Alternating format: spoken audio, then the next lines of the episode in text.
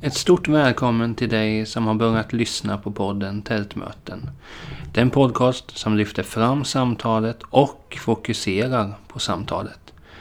Kända och okända gäster kommer medverka i podden och avsnitten släpps en gång i månaden. I det här allra första avsnittet närvarar musikern, producenten, poddaren, mångsysslaren och den vänliga själen Per Nordmark. Under samtalet kommer vi bland annat prata om Hultsfred, Rick Rubin, att inte lyssna på tips, men också att lyssna på varandra. Hoppas du gillar detta avsnitt. Musiken som ni har hört är gjord av Anton Elm och låten heter Fire. Trevlig lyssning. Ja, hej och välkommen Per till detta, denna debut i den här podden. Det är ju första avsnittet av Tältmöten här. Är du, är du laddad? Mm, ja, jag är jättesuperladdad. Kul! Roligt ju. Hur länge har du haft den här podden? Eller Hur ja, länge har du haft idén? Idén har jag väl haft i typ två år. Men så hade jag en podd tillsammans med en kompis där, man, ja, där vi pratade om våra liv och sådär. Men så vart jag ganska trött på den grejen utan ville prata med, med andra och ta ett steg tillbaka helt enkelt. Sen lyssnar jag på de flesta poddarna jag lyssnar på, det är ju din podd bland annat och andra där jag tycker det är skönt att ena gången har du den här gästen, sen kommer den här, sen kommer den här, sen kommer den här.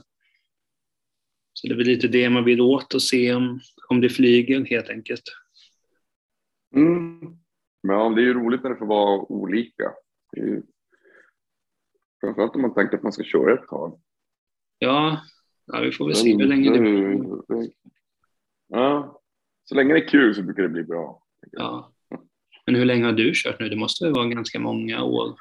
Ja, fan jag, ja, jag har kört det här är femte året nu i vår så det, är, det känns som att jag är på väg att bli någon slags senior i podd i poddvärlden. Men, men, men det känns superkul. Det är jätteroligt. Det, det, är, väldigt, det är väldigt roligt och givande. Så, så för mig är det så fort, fortfarande känns givande och kul, då kommer jag fortsätta. Um. Men det är förståeligt. Nej, men vi tänk, jag tänker att vi gör så att vi ena delen kommer fokusera på din musikkarriär och sen eh, andra delen på, på podden helt enkelt. Om vi bara mm. börjar med några snabbfrågor. Ditt namn? Uh, per Nordmark heter jag. Uh, trummis och producent, artist. Uh, uppväxt i Piteå, Norrbotten. Flyttade till Stockholm 96. Men en, hur gammal var du när du började med musiken och hur, hur kom det sig? Jag var väldigt liten när jag började. Min pappa är, är, var trummis och är fortfarande det eh, vid åldern 73. Så att han, han, han är liksom uppväxt med jazz eh, Eh, på min pappas sida. Eh, min kusin är fortfarande verksam eh, jazzsaxofonist. Eh, Så det kom sig ganska naturligt. För mig var det liksom eh, trummorna var någon slags tillflyktsort i garaget där jag kunde sitta och jag märkte ganska snabbt när jag var liten att det var, alltså det gick ganska snabbt att att lära sig att, att ta mig från A till B. Uh, skolan tyckte jag var ganska jobbigt under hela min uppväxt. Det var bara som ett fängelse, man var tvungen att nöta in saker. Men musiken var ganska enkel. Jag tyckte det var ganska kul att, att, um, att förlora mig i att sitta och spela och uh, öva. Med, med det så såg jag hela tiden, liksom, för varje dag som gick så såg jag någon slags förbättring. Det, det märkte jag när jag var väldigt liten, att det här har jag fallenhet för. Men jag tror att man ska lära sig ett instrument i en viss ålder, vuxen ålder också, så tror jag det har så mycket med intresse att göra. Om man, om man, har, om man, har, om man är liksom ganska envis så har intresset att vara beredd att lägga den tiden som krävs för att lära sig någonting som ett instrument kräver. Då, då, kan, då tror jag alla kan lära sig det. Utan det är den där, det där sista procenten av den där maniska in, in, intresset som gör att en del slutar och en del, att en del fortsätter och en del, välja att gå vidare. Liksom. Mm. Lite så. Men för mig var det, för mig var det liksom som sagt, det, musiken har alltid funnits där. Så sen, och sen började jag spela i band när jag var 15 ungefär. Uh, med några medlemmar från ett band som heter Randy. Som, vi hade ett eget band som hette Shield och sen bytte vi namn till Power Shield. det var en slags metal uh, av något slag. Uh, och efter det så började jag spela med Fireside. Pelle Gunnefelt spelade in en demo med oss. Och sen frågade han om jag ville börja spela. Då tror jag att jag var 17 eller 16. 16 och 17. Så och, på den vägen här och sen så leder det ena till det andra och så har vi spelat med massa, massa folk. Men, men när liksom starten var, jag skulle vilja säga att det var tack vare pappa och trummorna i garaget som ledde mig in på musik. Ja, men det, det låter ju så häftigt och, och men just när man beskriver att, att, eh, eller när du beskriver hur det är väldigt fint när det är att gå från din pappa sen ner till dig, för jag kan känna igen mig väldigt mycket i det. Min pappa var väldigt fotbollsintresserad mm. och det fick jag. Mm. Så det, det är ja, det får, man får ju de där.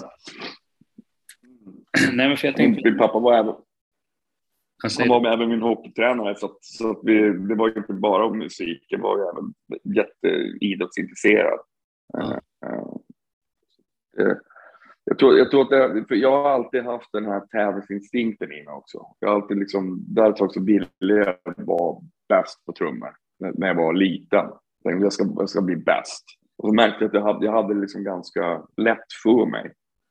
Och då är det ganska lätt att elda på den där besatt maniska besattheten. Att man tror att det är viktigt att man, att man kan göra en, en viss sorts paradiddel väldigt bra. Det är, har ju, det är ingen mening egentligen, men, men, men då tycker man att det är viktigt. Och någonstans i början så kanske det här det hjälper en att, att ta sig någonstans lite grann. Ja, det låter väldigt intressant. Men just när jag började eh, läsa på och göra lite research och så, så är det ju klart, Fireside nämns ju ganska, ganska tidigt. Men det bara slog mig när jag, när jag när jag läste mm. på om det, att visst var det så att i någon, något program med Killinggänget så gjorde väl de, det var väl, det snackade väl ganska mycket om Fire, Fire jag för mig det var någon sketch att man, lyssnade man på Fireside så var man hipp eller något sånt där. Jag, jag kommer faktiskt ihåg det. Var där, men då, det var Henrik Schyffert som sa någonting om det. Jag kommer inte ihåg sketchen, men jag kommer ihåg att det var ganska stort för oss då, för att vi bodde fortfarande i vi bodde fortfarande i Norrbotten då, vi hade inte flyttat ner till Stockholm. Så det var liksom, Stockholm var ganska avskärmat, avlägsen plats där saker och ting hände som var liksom större än det, det där vi kommer ifrån. Uh, allt när det kommer till kulturliv och sådär. Men, um, ja, men det var precis, det var där i början av sin linda när, när vi, innan vi flyttade ner. Men jag tänkte det måste ändå varit, alltså istället för, alltså om man likställer idag när, när band slår igenom sig så kan det ju vara att ja, men det här bandet har, vad vet jag, 500 eh, eller 50 000 views på Youtube eller någonting. Men på den tiden så måste det vara mm. en gratis reklam att få vara med i en, eller för, för nämnas. Ja, herregud, det är klart det var det. det, det, det jag kommer ihåg när vi hade släppt um, något tailgate så, var, så gick det väldigt snabbt bra. Uh, och helt plötsligt var vi med i varenda jävla tidning. Vi blev med allas älskling av någon jävla underlig anledning. Jag tror ingen av oss fattade varför. Det, det, bara var så. Helt plötsligt så var det liksom intervjuer varenda jävla varenda dag känns det som. Men det är väl så det funkar om det blir en slags snöbollseffekt eh, bland vissa journalister så börjar de tycka att det är bra och då blir man någon slags musikalisk gunstling en kort tid. Jag lägger ingen värdering i det. Det är, det är väl bara så det fungerar. Det, det känns väl som att det är andra band som har varit med om liknande. Ja. Kanske inte nämnas i, i Shin-gänget på samma sätt, men, men ändå. Ja. Men om vi tänker Fireside, vilka var det? Det jag känner till spontant, för Kristoffer Åström var väl, var, var väl sångare va? Mm. Precis, jag spelade trummor och eh, innan mig så spelade en kille som Fredrik Granberg trummor på första skivan och eh, Pelle Gunnarstedt spelade gitarr och Frans Johansson spelade bas. Så det var vi fyra. Och det är väl, den, det är väl Frans som är med i Les Big Bird nu va? Precis, precis. Allting hänger ihop. Superbra band tycker jag idag. Jag kommer ihåg, jag, såg dem, jag såg dem i Kalmar någon gång, vad var det, typ tre år sedan kanske. Det gick sådär. Jag är ju uppväxt med att lyssna på, på Teddy Bears. Den bästa konserten jag någonsin har sett var ju Teddy Bears på Hultsfred 2000. Det var så jävla bra. Och så hittade jag den på, på Youtube. Mm. Alltså, den har man ju kollat på ett par gånger. Så såg jag bara då att mm att eh, ja, men Jocke skulle spela och tänkte man kan man gå dit, men då visste jag inte så mycket om det. Bara så okej, okay, Jocke är där, det, det räcker typ så. Men sen när man ser det, bara, det, är ju, mm.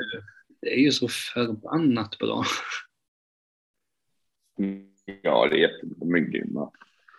Jocke Teddybergs, de, de träffade vi, vi spelade, de spelade ganska ofta i Norrbotten faktiskt, i, när, vi var, när vi var väldigt små. Vi, vi var ju kids liksom. Så vi, jag tror jag lärde känna Jocke och Arve när jag var 15, 16. Ja. Eh, och Frans gjorde nog det ännu tidigare till och med, tror jag. Och, och de andra också. De, de har liksom alltid funnits med eh, för oss. Jag och Frans har även spelat ibland med Terry Best live. Ja, I den, i den vad heter det, SVT släppte någon livespelning för några år sedan. Där är det väl du och Nilo som... Nilo. Ja, ja, precis. Ja, just det. Mm. Korrekt, det stämmer. Nej, men, eh, men då där i, i Färjestad, det jag tyckte egentligen var mest intressant, man tänker på att då var ni väldigt unga och ni blev väldigt populära så snabbt. Alltså, va, va, ofta när man ser i dokumentärer eller spelfilmer om, om musik och de ska turnera så verkar det ju vara så otroligt, eh, ja, men de vill, man vill måla fram det att det är så fantastiskt att turnera men det måste varit så otroligt, alltså det måste ju å ena sidan vara underbart men just när man är så pass ung, det måste vara svårt också tänker jag. Ja, det var nog, jag, jag skulle vilja säga att det, jag skulle nog faktiskt vilja säga att det var svårast för mig. För när vi turnerade i USA i början, då var jag så pass liten så jag fick inte egentligen vara, vistas på klubbarna. Så jag var tvungen att sitta i världen innan, eh, innan, eh, innan spelningen och bara liksom, i, i, i bokstaven springa in och spela och sen gå ut igen. För att det var åldersgräns 21. Eh, inte på östkusten, men på hela västkusten så var det. Eh, så det var, väl liksom, det var väl det och en massa omställningar att man helt plötsligt skulle flytta, att hade flyttat från eh, Norrbotten liksom till Stockholm och sen de här otroligt långa turnéerna. Det var ju liksom en kalldusch. Det var ju också såklart skitkul. Mm. Men, eh, men det finns ju många saker som man inte hade gjort idag som man gjorde då. Eh, sådär. Men det, så är ju livet. Man ja. går ju igenom man, man gör ju misstag. Det är ju liksom, det är inga konstigheter. Jag, jag älskar att turnera nu, även idag, om det är under rätt förutsättningar. Jag, jag ska inte sätta min vän i 200 gig i USA igen, det kan jag säga. Nej, men, men det är lite så man tänker, för ofta när man ser, men det, det här är ju bara, det, det mesta här kommer ju från att man har lyssnat på, på, på poddar med, med musiker, men det känns ju som att ja, men, säg då en, en lång vantur eh, i USA, bara sådär att när man ska käka till exempel, det måste ju vara det kan väl inte vara så gott käk man äter heller där. Det känns ju som det blir ganska många diners ute på vischan och sådana där saker. Ja, det, det, det, det, var liksom, jag hade precis blivit vegetarian då. Eh, jag är inte det längre, men då var det, eh, var det nästan tio år. Jag kommer ihåg, det var så jävla dåligt på den tiden. Det, är liksom det enda man kunde äta på en diner var grilled cheese sandwich. Uh, I princip. Jag kommer ihåg att Frans sa så här, måste du välja att bli vegetarian nu när du åker på USA? Är du helt dum i huvudet? nu är det, nu är det de svåraste att välja när vi kommer bara kommer sitta efter vägen här till. Men det funkade, det gick. Men det, men det, det, är klart att det inte var en turné, mat efter vägen inte en kulinarisk upplevelse. Det har det ju aldrig varit, eh, oavsett som man väljer att stoppa i sig i princip. Det är vad det är. Men om man är sen i städerna så får man kompensera det om man har tid och lust att gå och käka på vettiga restauranger. Om man har en day off eller någonting. Så det är ju trevligt. Ja. man har ju sedan en halv romantisk bild. Jag brukar ofta känna så när man ja, det, det, blir en, det blir en sökt jämförelse, men när man sitter i bås på men valfri så restaurang och bara har tanken att det hade varit intressant att äta i någon diner som i Breaking Bad eller någonting. För det ser ju mysigt ut. Mm. Sen å andra sidan så ja. jag, det är nog inte så jädra gott. Men, men det, är, det kan vara det också. Det kan ju vara gott. Det kan ju, det kan ju smaka exakt som det ser ut. Liksom ja. bruks fast ändå härligt. Ja. Jag gillar, alltså att i, jag, jag har turnerat väldigt ofta, mycket i USA. Jag, jag älskar att vara i det landet. Det är ju det är knasigt, men på något sätt den kulturella sfären som jag fastnat för mest, den jazzen, den rocken eh, och hiphopen också. Eh, det, det bästa kommer från USA enligt mig, tycker jag. Ja. Det, det, har ju påverkat en genom ens, hela ens eh, liv när det kommer till inspiration. Och när man är där och turnerar så, så känns det lite grann, i början bara, fan det här är sjukt, det känns som att det känns så filmiskt allting. Mm. Man har sett allting i allt från de gamla skatefilmerna till liksom skräckfilmerna till, till vad som helst som har format det. Uh, så finns en otroligt hög igenkänningsfaktor i det. Ja. Det, känns som att man, det känns som att man har upplevt det innan, fast man inte har. Man har blivit alltså tvångsmatad av amerikan, sönderamerikaniserad genom hela ens liv. Men, det, det, men med det sagt så är det ett fantastiskt land att resa i tycker jag. Det, det är skitkul och knasigt. Eh, och det är det jag gillar med det. Men det, det känns ju också när du nämnde att ni, när ni var, men om vi tänker då mitten av 90-talet framåt där med Fireshine, det känns som att det var någon sorts, men ska man säga guldålder, att man kunde fortfarande sälja skivor. Eh, och hela mm. det, alltså hur, var det, några, var det några band som ni turnerade med då som, man, som blev stora i efterhand? Det måste ju ha varit att man har sett mycket där på. Alltså vi var ju, vi gjorde, vi var ju första europeiska bandet någonsin att turnera Lollapalooza. Så den line-upen var ju vi, Rain Manson, Soundgarden, Metallica. Oj. Uh, det var uh, vad heter de? Uh, vilka fan var det med? Ja, det var ju massa band såklart. Det var Melvins, det var uh, ja, you name it. De fetaste banden som uh, Rage Against the Machines. Det var liksom bara stora akter mm. som åkte på den turnén. Men det måste ju också vara såklart häftigt. Overkligt. Ja, Divo, Divo spelade, gjorde några datum också. Liksom. Så det var ju liksom alla ens barndomsidoler i princip. Mm. Ramones till och med. Det är inte overkligt att stå och käka lunch med Joe Ramone. Det kändes ju helt absurt. Så, så att de banden var ju redan stora, det var ju vi som var minst. I, I guess. Um, men det är klart vi har spelat med många band genom åren som har blivit stora. Uh, men ofta så, ja, det, då, då har det oftast varit på festivaler. Men för det är det som är att min, jag är, nu bor jag i Kalmar men jag, jag är uppväxt eh, utanför Hudiksfred så den, där har man ju varit ett par gånger. Mm. Ni måste väl också ha spelat där? Är det... Ja, massa gånger. Jag har spelat där både, jag tror jag spelat där två gånger Breach och eh, minst som tre, fyra, fyra gånger tror jag med Fireside till och med. Mm. Uh, ja, det var ju liksom, det var, det var en otroligt bra festival.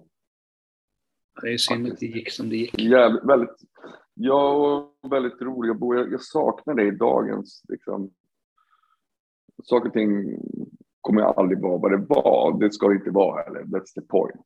Men det fanns ju någonting som var roligt med den tiden var att det var så otroligt eklektiskt allting och allt kunde vara allt var görbart på ett annat sätt. Det kunde vara liksom, det fanns mer genrer. Det var liksom sönder kommersialiserat på det sättet. Det kunde vara stora akter men det fanns även liksom väldigt små akter som fick chansen och det känns tråkigt i, idag att det är liksom svårare att,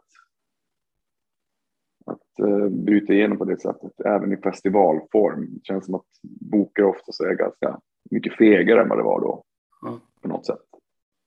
För, för då minns jag att min, min pappa, han, var, han jobbade så ide, som ideell vakt kan man säga in mot VIP-avdelningen.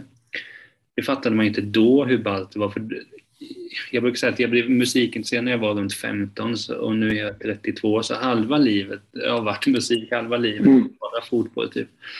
Ja, men då kommer jag ihåg att mm. det var något år, 2002 måste det ha varit kanske.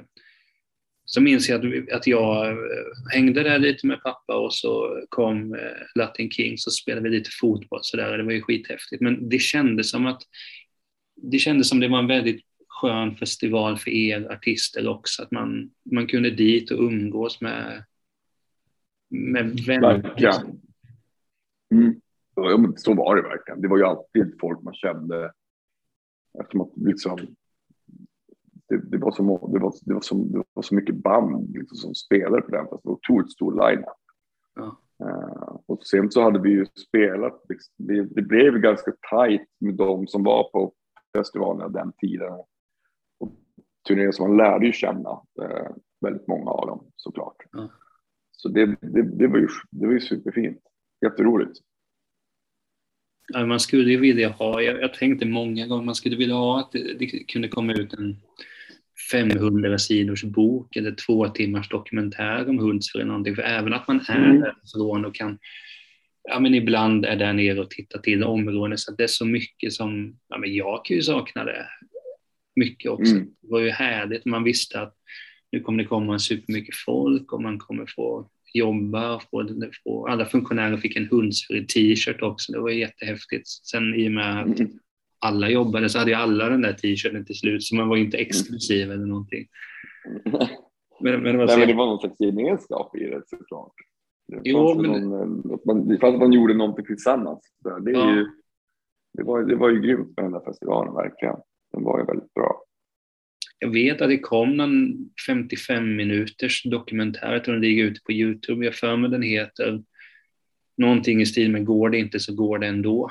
Och, mm. och det, det, och det är också det här med att men ni var ju unga när ni kom fram. Det var ju likadant de som startade Hundska. Det var ju ja, men, do it yourself-kulturen och det blev ju något väldigt fint.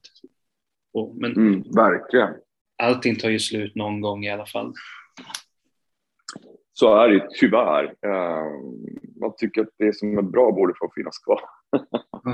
men men det, det, det, det, finns ju, jag tror att det finns vilja bland unga arrangörer och bokare att, att göra någonting. Det, det gäller bara att, att det möjliggörs för dem, att det är möjligt att göra det. Så det, ja. det måste vi vara vaktsam över att, att det verkligen ska kunna gå att fortsätta ha festivaler som är vettiga mm.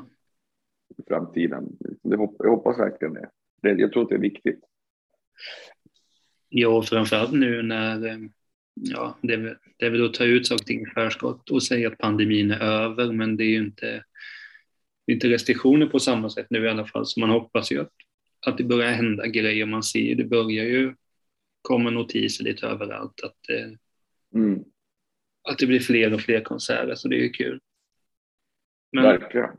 när du nämnde det med Lollapalooza, um, visst var det där Rick Rubin upptäckte er? Du vet säkert var jag ska komma med det här. Jo, äh, han upptäckte oss innan det faktiskt, utan det var vi spelade Lollapalooza, då hade vi redan signat på signat på hans bolag, eh, American Recordings.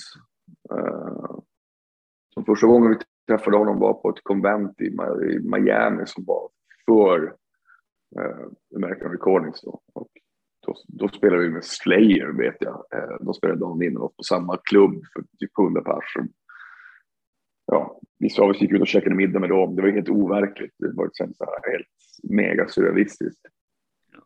Men, ehm, men så det skedde på våren och på sommaren så gjorde vi Lollapalooza och jag tror att det var juli. Juli-ish, augusti, men jag tror att det var juli som den gjordes.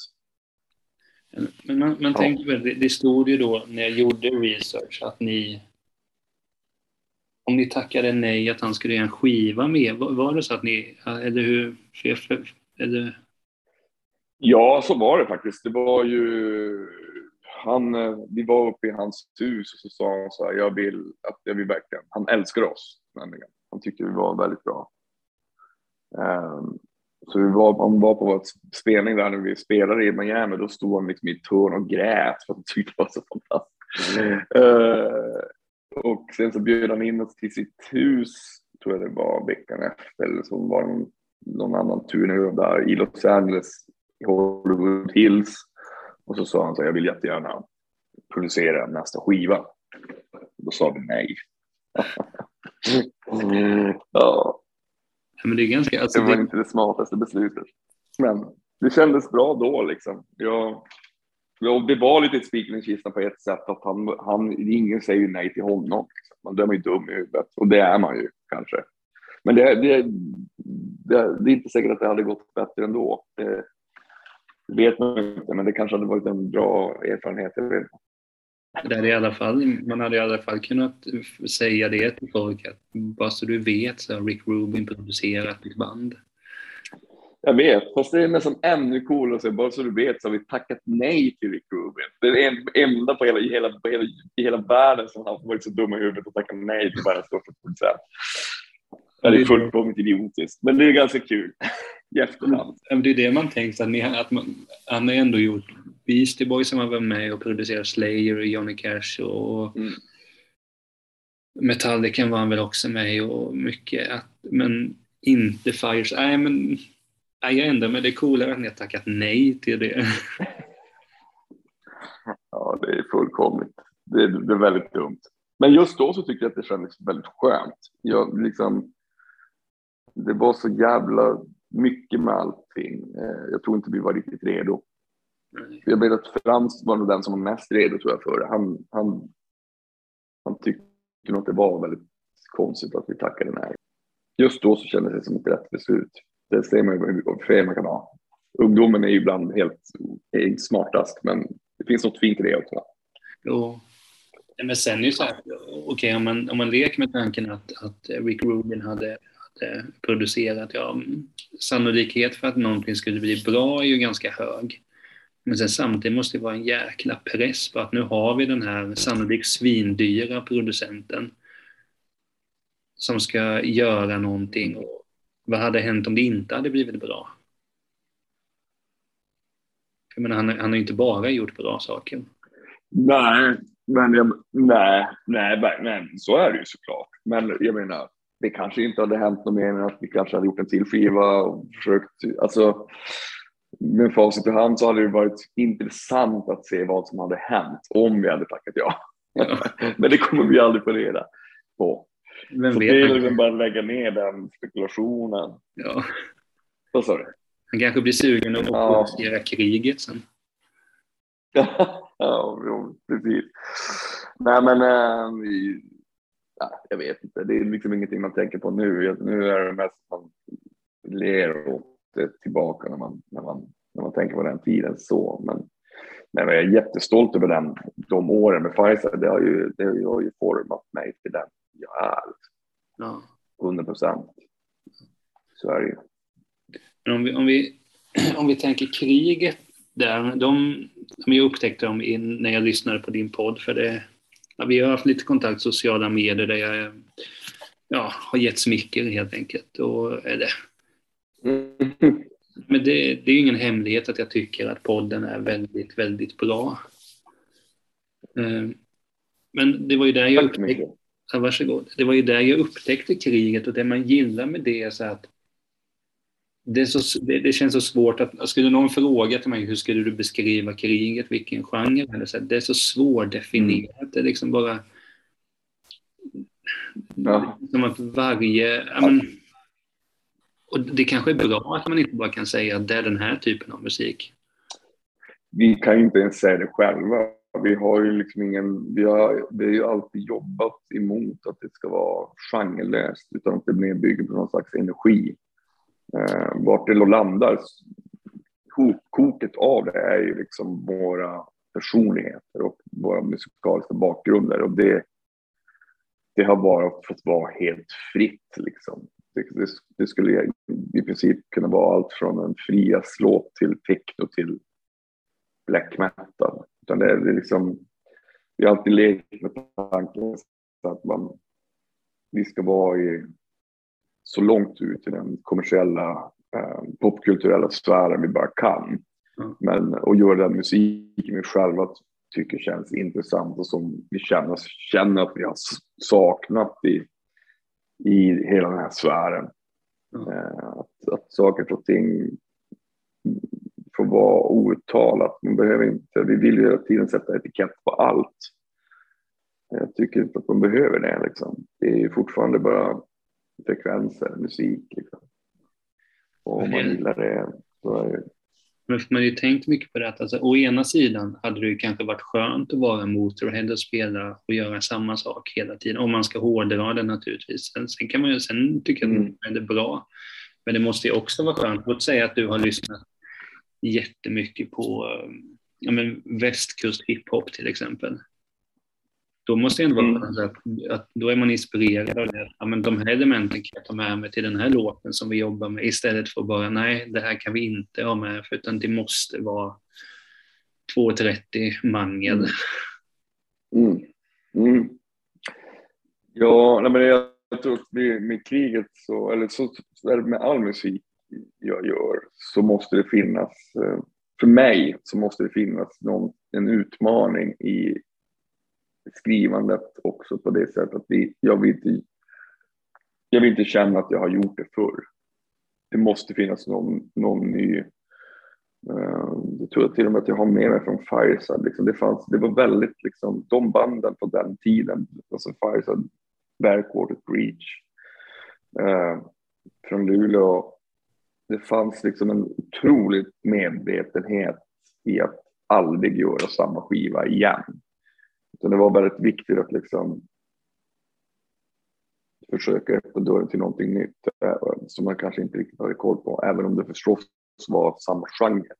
Men eh, så det har jag nog fått med mig därifrån. Kriget, kriget är egentligen bara, det är, det är nog mest det det handlar om, att, att våga äh, låta liksom personligheten och musiken bestämma hur det ska bli. Liksom. Det, det, är väldigt, det är ganska lite hjärna i kriget. Man tror att det är det, men det är inte det. Det är liksom väldigt primalt.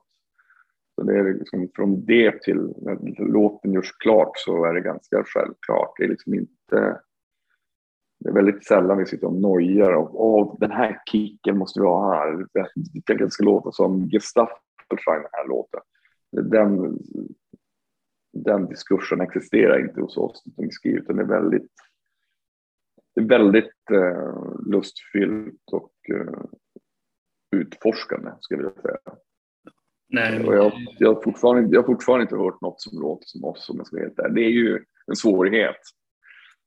Om man nu ska liksom vilja bli större, men det är inte därför kriget finns, utan det, kriget har alltid varit en, en slags motreaktion mot, mot allt. Så, ja. så lite så. Nej, men det, det, men det, och det är också det som jag tycker blir så intressant med din, eh, om vi kopplar till podden. För den märker man ju likadant att jag vill minnas det, att ett av de allra första avsnitten du spelade in har jag för mig var med Ametist. Eh, ja, men det var ganska tidigt och då vet jag, på den tiden var jag sådär att man, man lyssnade väldigt, väldigt mycket på hiphop, kan fortfarande göra det.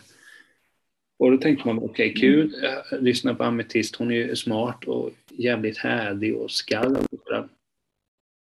Och så minns jag bara att eh, avsnittet efter, nu kommer jag inte ihåg vem det var, men det var det är någon helt annan typ av av gäst. Och så, om man, jag scrollade igenom listan mm. på de som har varit med i din podd. Det är liksom allt från Mona Salin till liksom Andres Lokko till Rasmus Alvesson, du vet vad som helst. Och det är det som jag tänker att det är det som är så skönt med din podd. Att det är inte bara att nu är det ingen, det är ingen diss, men jag lyssnar ibland på, ja, men till exempel Rockpodden, där är det oftast, eh, där är det ju rockare, punkt slut med, och det är inget fel i det.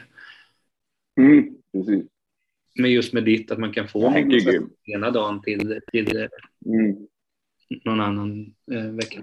Ja, det, alltså det, det, det, för mig har det, har, det var viktigt sedan dag ett att det ska kunna vara vem som helst. Det, ska, det, det, det, behöver verkligen inte vara nödvändigtvis att, att gästen är känd. Det kan vara, um, den kan vara känd, men det är inte det som, det, det är, inte det som är eh, det viktiga med podden, att det ska vara någon slags, uh, vad ska jag säga, uh, det ska liksom grunda sig i, i i någon slags offentlighet på det sättet, utan det, det, det är mötet som är det viktiga där. Det är ganska likt hur jag tänker med kriget. att det får vara liksom, det, det får vara ett möte som vilket som helst, men ursprunget och liksom USPen, om man nu får använda det ordet, är väl är att podden handlar om eh, kreativitet. Och där kan de flesta landa in någonstans. Eh, och sen så kan det handla om livet i sig, whatever. Och det tycker jag är spännande för att eh, i början så hade jag ganska mycket frågor men nu, nu har jag inga frågor när jag har gästen i princip. Och ibland blir det ju, jag har ju förberett mig såklart, men, eh, men ibland så blir det svinbra, ibland blir det lite sämre, men det är okej. Okay. För att om det blir exakt likadant varje gång, då, då tror jag att då, då ska jag ta död på den. Så det, för, mig, för mig är det viktigt att det finns den här en, äh, ja, en procentuell chans eller risk att saker och ting går åt helvete för att det ska bli liksom riktigt bra. Det får inte vara för safe. Mm. Som, som med allt jag gör. Alltså, tycker, så ska musik också vara det. När saker och ting blir safe, då blir det tråkigt och då, då tröttnar jag. Så, så det är mer en, det är ganska mycket en, en, en vallgrav mot det. det. Det får inte bli för safe. Ja, vill, du ha med den, vill, du ha någon mellanstadielärare någon gång i podden så är det bara att höra av dig. ja, det är bara att komma upp och hälsa på. Skönt. Nej, men för, jag är sådär att många gånger så är det att man fastnar i att man tycker att någon är intervjuare eller att man fastnar i någon person. Nu den sista så vet jag att jag har läst eh, och kollat i princip alla Jonas Åkerlunds filmer och lyssnat då när han var med hos dig. Mm. Och det fick mig bara, så fick det mig bara tänka så att okej, okay, det avsnitt skulle jag ändå säga är ett av dina mest intress alltså, intressanta. Just för att det var... Jag älskar det avsnittet, det är jättefint, det tycker jag också är bra. För det var så mycket, ja, men så... även första gången jag lyssnade på det så kändes det som att hade man inte kunnat få sitta där på en pall bara och ta in det, för det kändes som att nu vet inte jag ni kanske kände, kanske kände varandra jättelång tid, men det kändes som att det var två kompisar som snackade som de hade gjort om de sitter och äter en måltid tillsammans. Mm. Jag kände, kände Jonas lite innan faktiskt, det gjorde jag. Uh, vi har dessutom jobbat ihop lite grann. Men, uh, men uh, och han är grym, han är, han är helt underbar. Men, men jag, jag, tror att det, jag vill, den känslan vill jag ju helst att man ska få då och då. Ja. Att det känns som att man någonstans är med i rummet. Liksom. Och ibland så kanske man känner det mer. Och, och, men jag tror att också att podden är viktig. För man, man kan ha olika intressen och ändå liksom fastna för den. Man behöver inte bara vara, lyssna på en sorts musik, utan man kan vara, liksom, vara allt ifrån liksom den, den kommersiella popälskaren till, till att älska Vertain eller Dark Funeral så kan man också lyssna på den. Så den, kommer ihåg, jag hade ju, Ametist var ju min, hon var ju lite av min mentor innan, innan jag startade podden och då sa hon till mig så här, jag tycker inte du ska göra den så bred för då är det stor risk att du inte får några lyssnare. Mm. Och då tänkte jag så här, men vad fan, det är ju exakt det jag vill. Jag vill inte bara sitta och prata i en podd om musiken jag kommer ifrån och någon speciell scen. Jag är, helt, jag är fullkomligt ointresserad av det. Jag är bara intresserad av mötet. Um, vad folk gör skiter jag egentligen, om jag ska vara helt ärlig. Det är inte det viktiga för mig. Utan mötet är det viktiga. Um, sen gör ju folk det de gör av olika anledningar. Men det, det är en, liksom en annan fråga. Det är ju allt, tar ju alltid från intresse till jobb till. Det är ju massa parametrar som spelar in i det. Um, utan jag tycker att det viktigaste är liksom stunden där i studion när man sitter och, och, och pratar och det samtalet eh, tar sig någonstans på egen hand också. Liksom. Det, det, det är häftigt. Då händer det något. Nej, men det är lite så jag känner med, med den här podden också. Det, det, alltså, din podd med några andra har ju varit som förebilder. Att det hade varit lätt för mig att ta en enkel väg. Så att okej, okay, jag gillar fotboll och liksom bara bjuda in en massa fotbollsprofiler och bara prata om liksom VM 94 mm. igen och blaha, blaha, blaha, blaha. Det hade varit den enkla vägen, men det är likadant som nu när jag intervjuar dig, att jag vill inte gå igenom så att okej, okay, den skivan sålde i så många ex, den eh, blev det så här, och, utan man är ju mer ute efter samtal. Sen kommer samtalet ha fokus på, på dig då som gäst, men sen samtidigt kan man ju jag menar, då hade vi ju den kopplingen med Hundsfjällfestivalen, kan man liksom bolla minnen där fram och tillbaka och kanske samma när du nämnde Watain och Dark Funeral så vart man ju då vet jag vad jag ska lyssna på sen när vi har lagt på här. Det är ju väldigt fina band. Ja, ja nej, men det är ju, det är ju, det är skit, det är, ju, det är roligt. Det är, det är roligt att, att, att mötas liksom. Uh, någonstans så märker man ju där att vi är exakt likadana fast olika såklart. Men, men att det finns en jag tror att det, det skulle vara, behövas mer möten överhuvudtaget i samhället. Mm. och där, än en gång, festivalerna har ju en stor, en jätteviktig det, jag tror att det är viktigt att, att, att folk också ses. Eh, Pratar om livet och filosofi och musik och sina lustar och det man drivs av och sådär. Det, det, det gör ju att allting blir make more sense, så att säga.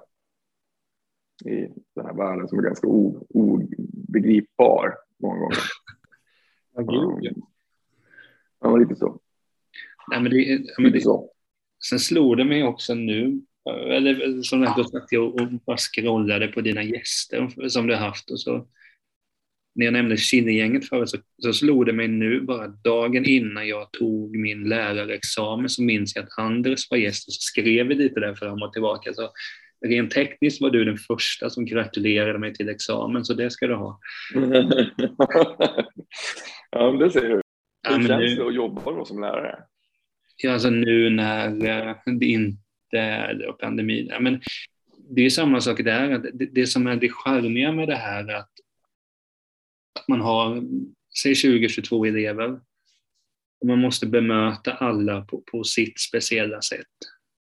Mm. Det är det som lockade så mycket med att vara lärare, just för att jag kan inte bara, jag är väldigt, jag är väldigt intresserad av matematik, jag kan liksom inte bara säga på ett sätt och försöka, så här ska du räkna area på en eh, rektangel till exempel. Utan man måste koka ner det att okej, okay, det här är mitt sätt, men för att Per ska förstå så kanske mm. man måste göra på det här sättet och sen ska eh, Lisa förstå, sen ska Maja och mm. gå vidare. Så det, ja, det går inte att gå på halvfart utan eh, och där man möter ju också många, få andra perspektiv och då ifrågasätter sig själv och inte bara tänker att ja, men jag har gjort på det här sättet, eh, jag kommer alltid göra det. Det är ju det som är kul för hur jag lär ut matematik idag kommer ju vara på ett helt annorlunda sätt om fem år till exempel. Det, är ju, det tar ett år. Liksom. Och det är det som är så mm. underbart att ha den typen av yrke. Att det går liksom inte att stå still, du måste hålla dig uppdaterad och förstå vad TikTok och sånt är. Eh, mm. Och, och hela den biten. Sen får man hugg ibland när man skulle vara gammal och sådär, men det får man ta. Ja, det, det, det är världens gång. Ja. Så, så ser det ju ut bara. det går inte att stanna. Ja, Nej, det går inte. Det ska inte stanna.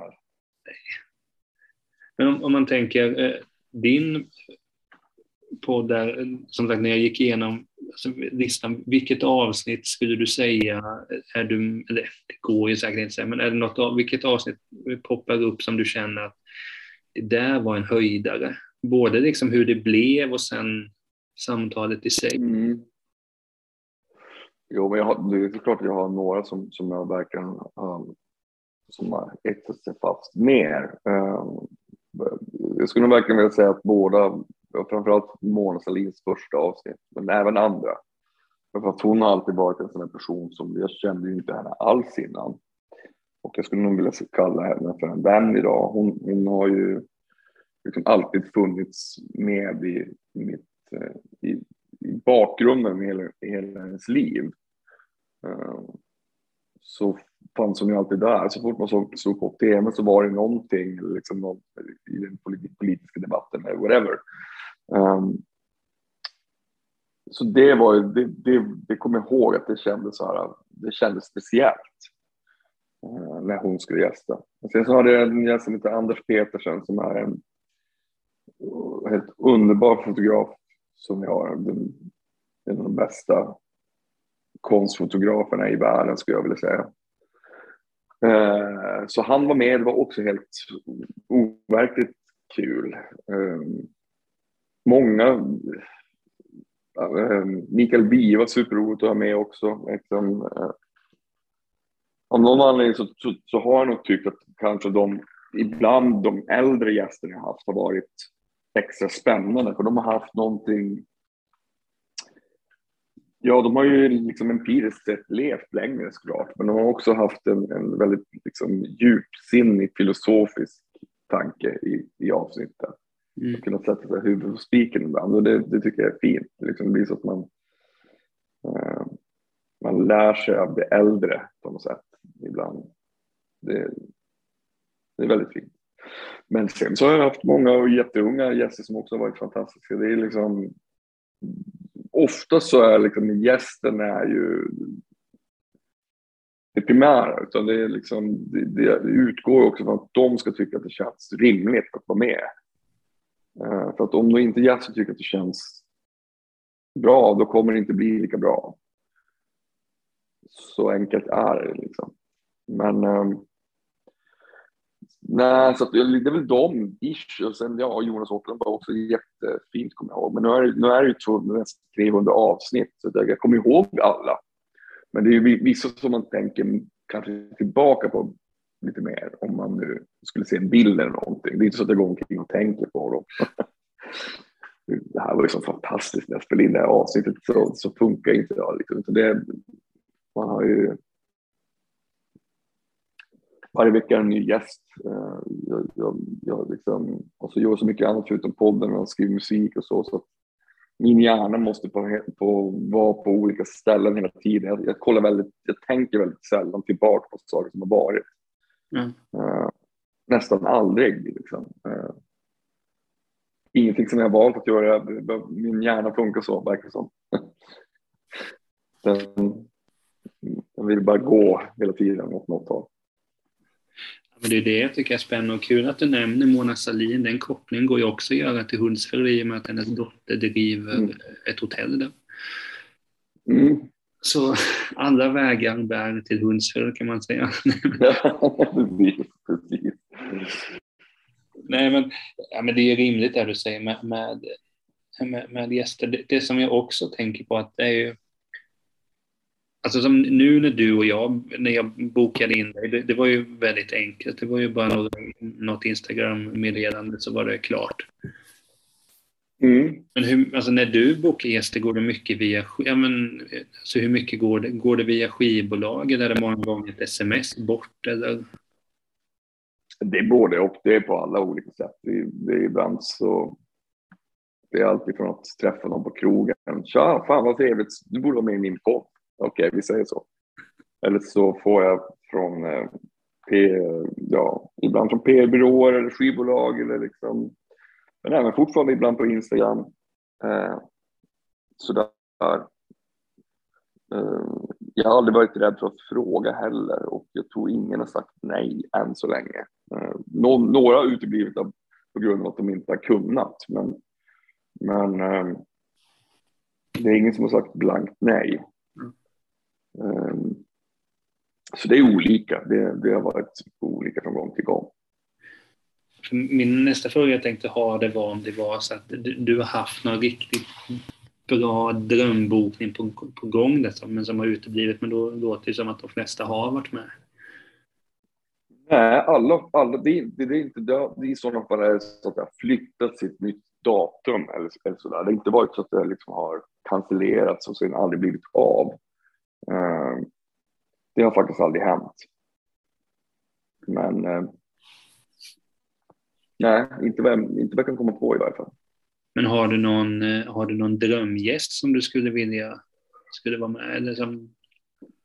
Rick Rubin skulle vara kul att ha med. Bara för att då skulle man få prata mycket om det. Det är väl den enda drömgästen jag har. Då, kan Det vore kul. Knyta ihop säcken på något sätt. Så kan jag lägga av efter det. Ja. Det hade varit så kul också om det hade varit det sista avsnittet bara ni... Mm. Cirkeln sluts. Ja, allting gör det. Nej, men för det, det, jag tror inte jag hade så mycket mer faktiskt, men det, det är det att ja, först och främst vill man ju tacka såklart för att du var med. Det var ju svinkul. Ja, det, det var jättekul. Det var supertrevligt. Ja, men det, det, det kändes liksom, för ofta blir det så nu, jag har ju hört din röst jättemycket i poddarna, men det, men det slås liksom att det kändes så naturligt. ja, ja nej, det, tycker, det tycker jag med. Ja, men det är väl det som är, det är, väl det som är eh, viktigt tror jag när man har ett samtal. Man får, ju, man får ju se saker för vad det är och låta det liksom ta den tid det tar. Jag menar, om du träffar någon på stan så det är fortfarande bara ett samtal. Men om man träffar någon på stan så kanske man inte, som man inte känner så kanske man inte frågar så direkt. Vill du komma hem på middag hos mig idag? när man inte känner varandra. Alltså det är liksom så här, ett dåligt exempel, men du vet, man, man, man, man, får, man är ju det elementet man är då får man göra någonting trevligt av det. Ja. Uh, tänker jag. Om man inte vill ställa upp att vara med på en podd, då ska man väl inte vara med? Nej, det är ju inte svårare än så i och för sig. ja, jag vet. Jag tycker nog att det är så här, om man, om man, eh, om man verkligen inte vill göra saker, då ska man inte göra det. Och om man, om man inte tar saker för allvarligt, då, då kommer det oftast bli ganska bra. Men det, jag tänkte på det nu, det, det kanske man inte vill avslöja, men har du, har du några intressanta gäster på gång till podden eller vill du hålla på den? De, den kommer jag hålla på. Jag har fantastiska gäster hela våren faktiskt som är underbara. Uh, men de är hemliga. Ja, men det, det är nästan, för jag vet att jag, jag kör, att, att jag är Patreon med, med, med Strages um, podd. Där blir det mm. nästan så om, om man lägger ut som jag, jag tycker att Popsicle tycker jag är ett av, ja, ett av mina absoluta favoritband. Och då när han då annonserade att Andreas ska vara med, det var ju en sån jäkla längtan till det här avsnittet kommer. Så låt mm. säga att du hade sagt, ja men, ja, men ta Andreas Mattsson som ett exempel, han ska vara med i maj. Ja, okay. Snacka om jobb, jobbiga veckor tills dess, bara gå och vänta. Och... ja, för mig är det, för mig är det, liksom, det bygger på flera olika saker. Uh, lathet är en. Uh, för jag har så mycket, jag har, jag klipper och gör allt själv. Så jag, må, jag måste vara så effektiv jag kan. Uh, och två är att jag ofta spelar bara in avsnitten två till tre veckor innan max. Uh, och då brukar jag spela in ett, ett, ett, några stycken så att de, de kommer med den från inspelat till sänt är ungefär oftast två till tre veckor, ibland en månad. Uh, om, om jag spelar in för många avsnitt, då hinner det bli också tråkigt. Så det, det får inte vara för många i loopen.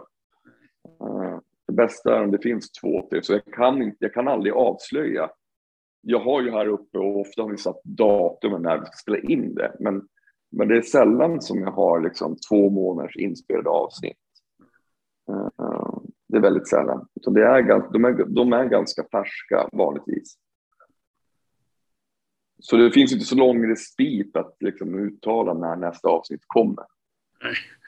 Nej, men det ska bli jävligt kul att lyssna på, på eh, alla avsnitt i alla fall. För det kommer jag göra och det kommer nog slinka ner ett och annat redan. Det kan du vara säker på. Bra. Kul. Nej. Nej, men jag får eh, eh tacka dig för du har varit med helt enkelt. Tack själv. Det var roligt. extremt roligt och ja, jag hade nog kunnat man hade nog kunnat sitta och, och, och, och surra någon timme till det. Så jag skrev ner frågor innan. Jag hade väl 25 frågor eller någonting, men det har man inte hunnit med så många. ja, men en del frågor blir också besvarade på sådär för mig med. Ofta de frågor jag förbereder, om jag har några frågor här uppe så är det inte alls säkert att de, det är det som blir av. Utan uh, ett bra samtal bygger på lite överraskningar, tänker jag. Nej, men det är det som var... Nej, men det är inte omöjligt att... Och det är det som är så skönt med poddar också. Att ofta gör jag så, jag menar, vänner hävdar ju att jag aldrig kan göra... Att jag, alltså, de hävdar att det finns några bokstäver eh, där. och det skulle väl inte förvåna, det skulle inte förvåna mig just att podden är så skön. Om, om, man, om man tänker läsa en bok, det kan du ofta göra ja, men på ett sätt. Du sitter bara och skönt sitter och läser. Men med poddarna är så skönt, likväl när du diskar, lagar mat, spelar tv-spel, sitter på toa. Mm, jag vet. Mm. Och det är det som är så skönt och sen, nej, det är, podden kommer ju leva vidare hur länge som helst, det, det känner man ju. Sen får vi väl sätta oss ja, det tror jag igen kanske. Det, det, är ju jätte, det är, det är en fantastisk, det är ett fantastiskt format, jag gillar det jättemycket.